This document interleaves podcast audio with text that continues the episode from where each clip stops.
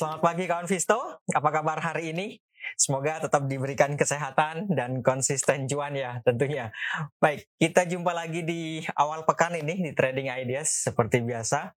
Dan sebelum uh, kita membahas tentang ide-ide trading, ada baiknya kita review dulu pergerakan IHSG di perdagangan akhir pekan kemarin.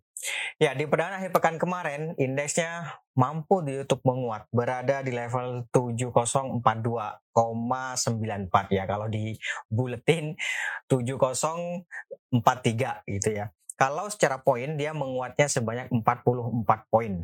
Lumayan lah gitu ya. Nah, kalau secara persentase penguatannya 0,64 persen. Ya, bisa dibilang kalau di atas 0,5 persen ini cukup bagus lah gitu. Nah, memang sih kalau kita lihat dari awal perdagangan sampai dengan akhir sesi pertama, indeksnya itu sebenarnya berada pada kecenderungan menguat. Jadi muncul dorongan beli yang di uh, yang sudah ada atau sudah muncul sejak awal perdagangan dan itu bertahan sampai dengan menjelang akhir sesi pertama. Karena menjelang karena di akhir-akhir karena di akhir sesi-sesi pertama, di akhir-akhir sesi pertama itu indeksnya sebenarnya mengalami konsolidasi, gitu ya. Tapi secara keseluruhan di sesi pertama ini indeksnya berada pada kecenderungan uh, menguat.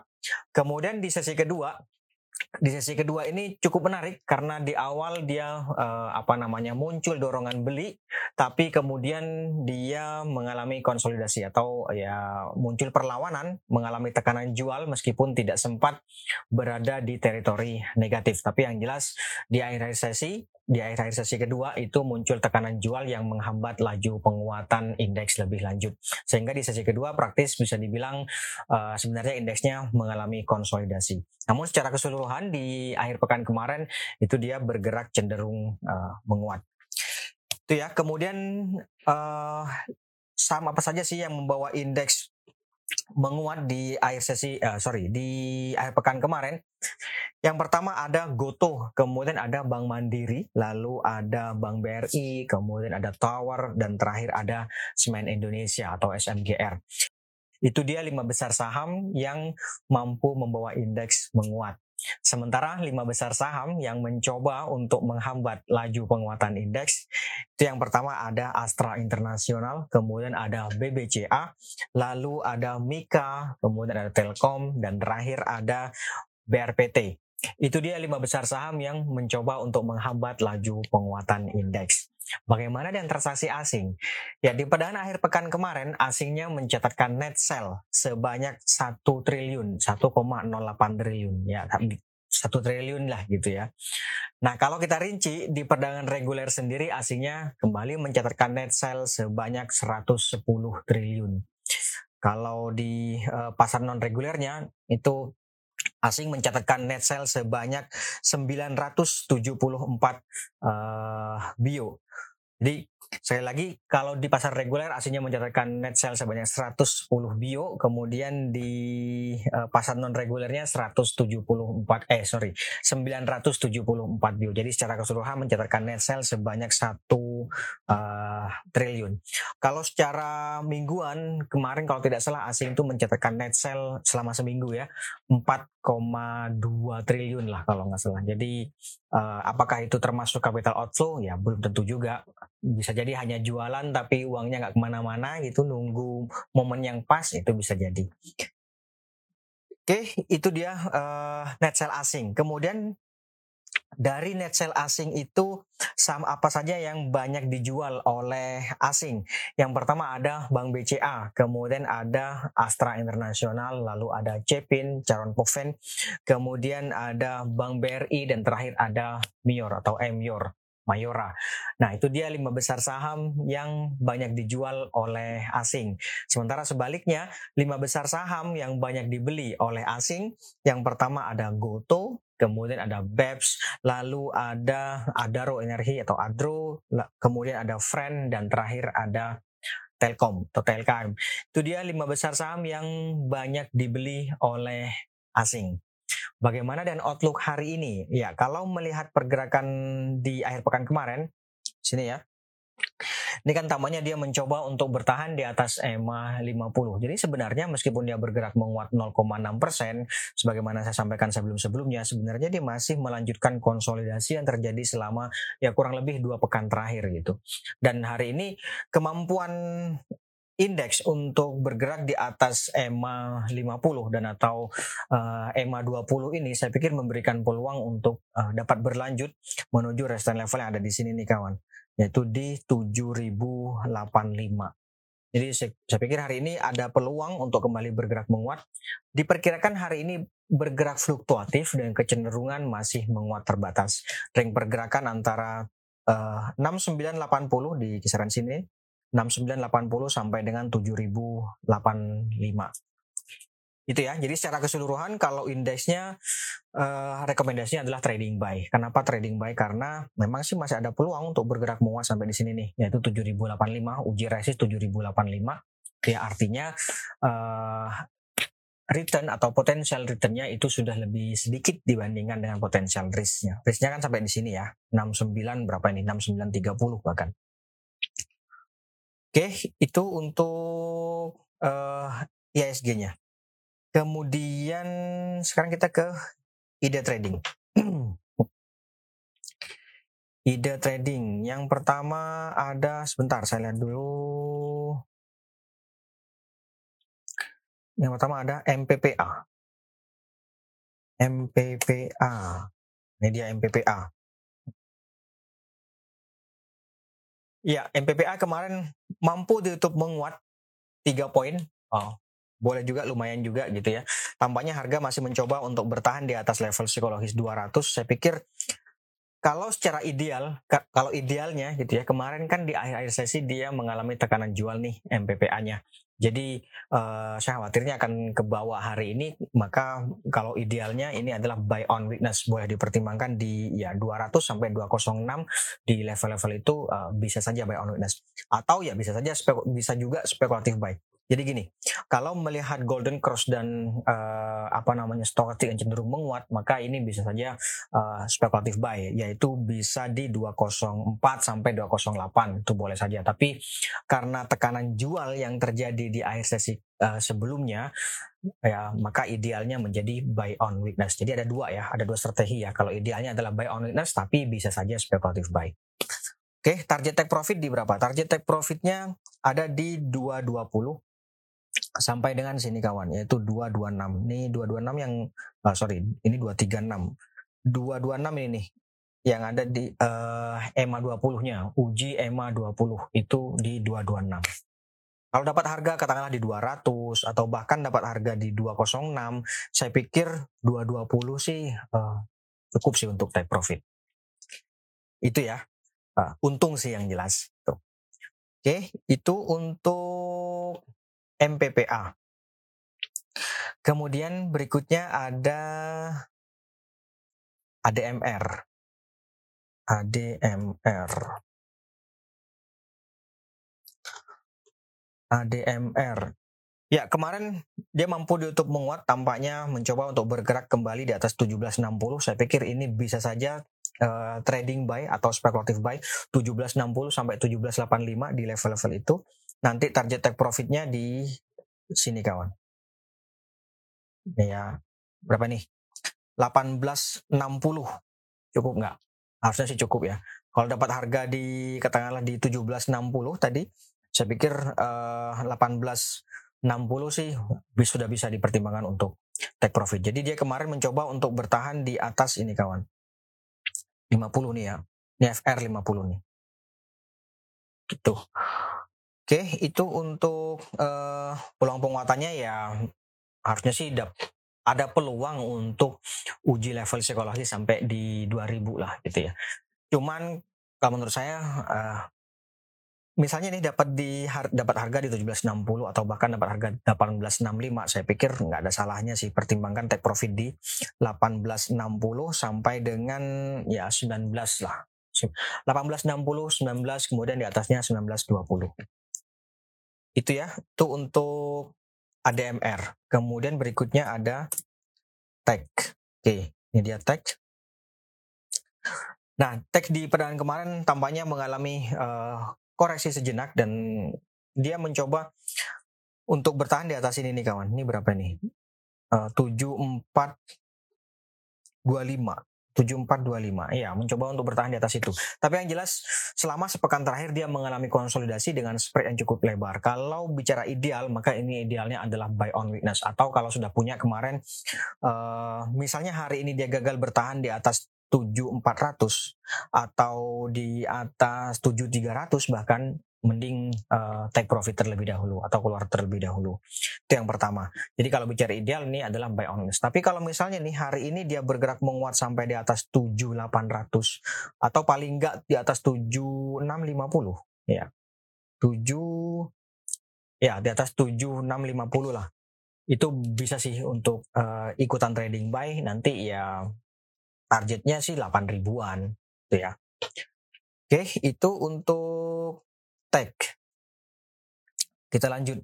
Ada lagi bumi. Ya, bumi. Kemarin dia open gap. Makanya kalau open gap uh, mending tunggu di bawah deh. Kemudian ini dia kan. Ini open gap terus kemudian mengalami tekanan jual. Jadi kalau menurut saya ini idealnya adalah masih buy on witness yaitu di 63 ke bawah.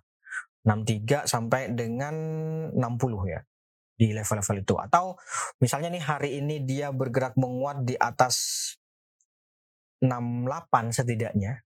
Setidaknya 68 uh, jadi bergerak bergerak menguat itu bukan berarti terus kemudian open di atas 68 bukan bukan gitu sih. Tapi misalnya nih opennya di 66 atau opennya bahkan di 65 tapi kemudian dia bergerak uh, menguat sampai di atas 68. Nah, uh, saya pikir bisa saja ikutan untuk trading buy nanti nggak usah jauh-jauh sih. 70 sih uh, boleh pertimbangan untuk take profit.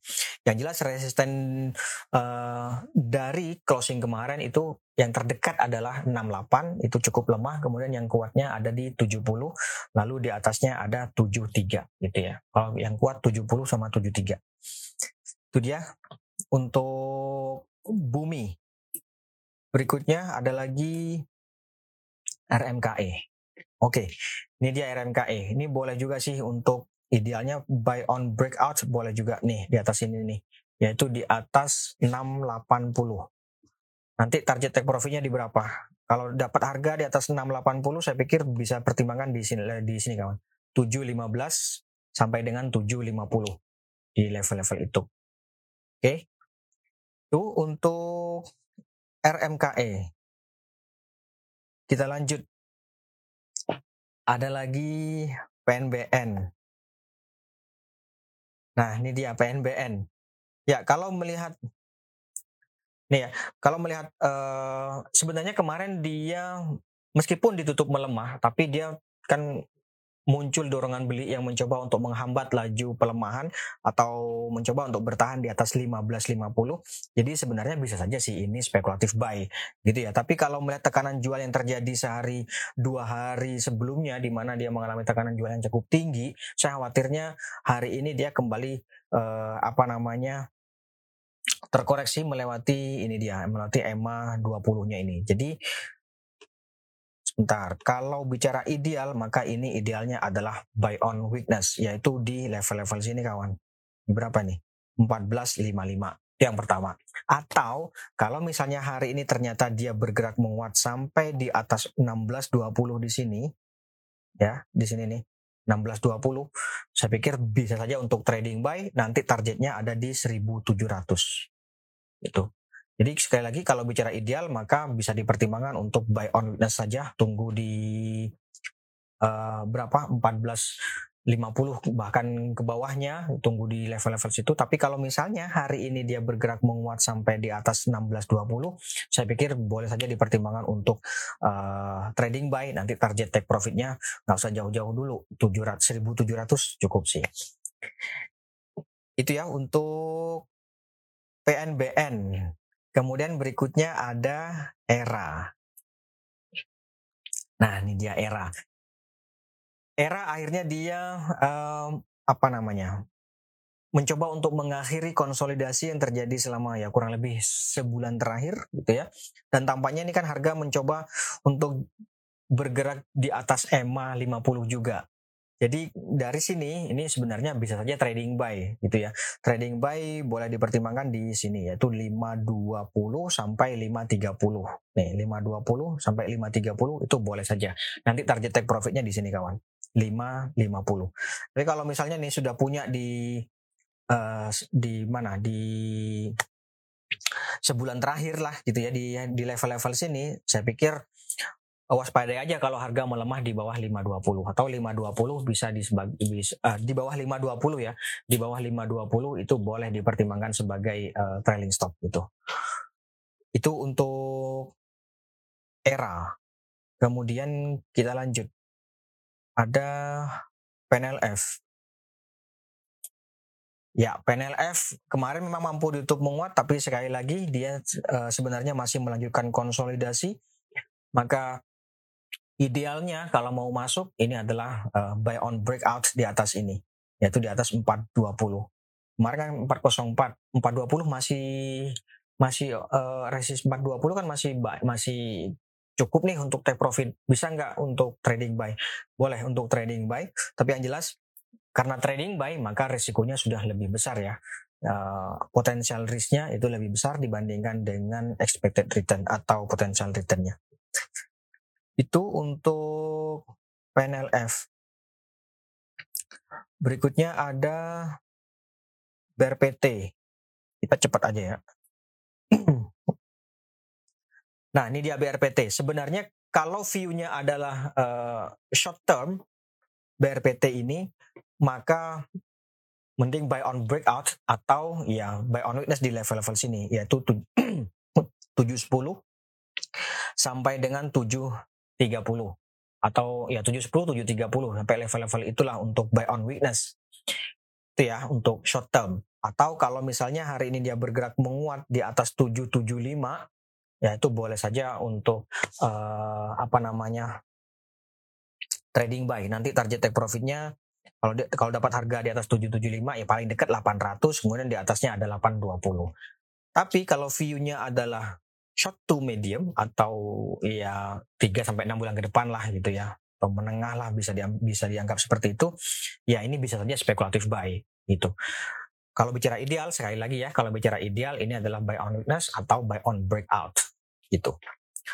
Oke itu untuk BRPT kemudian berikutnya ada bird. Nah, ini dia bird. Ini cukup menarik sih bird ini. Ini bisa dibilang ada uh, potensial uh, ascending triangle. Nah, kayak gini nih. Baru potensial ya. Tuh. Ya kurang lebih gini lah. Uh, sebentar, sebentar. Saya. Nah, gini kan. Nih potensial uh, triangle. Yang jelas nggak uh, usah jauh-jauh dulu deh apa namanya uh, bicaranya. Kita yang deket-deket aja dulu gitu ya. Nah ini bisa saja kalau ideal ini idealnya adalah buy on witness.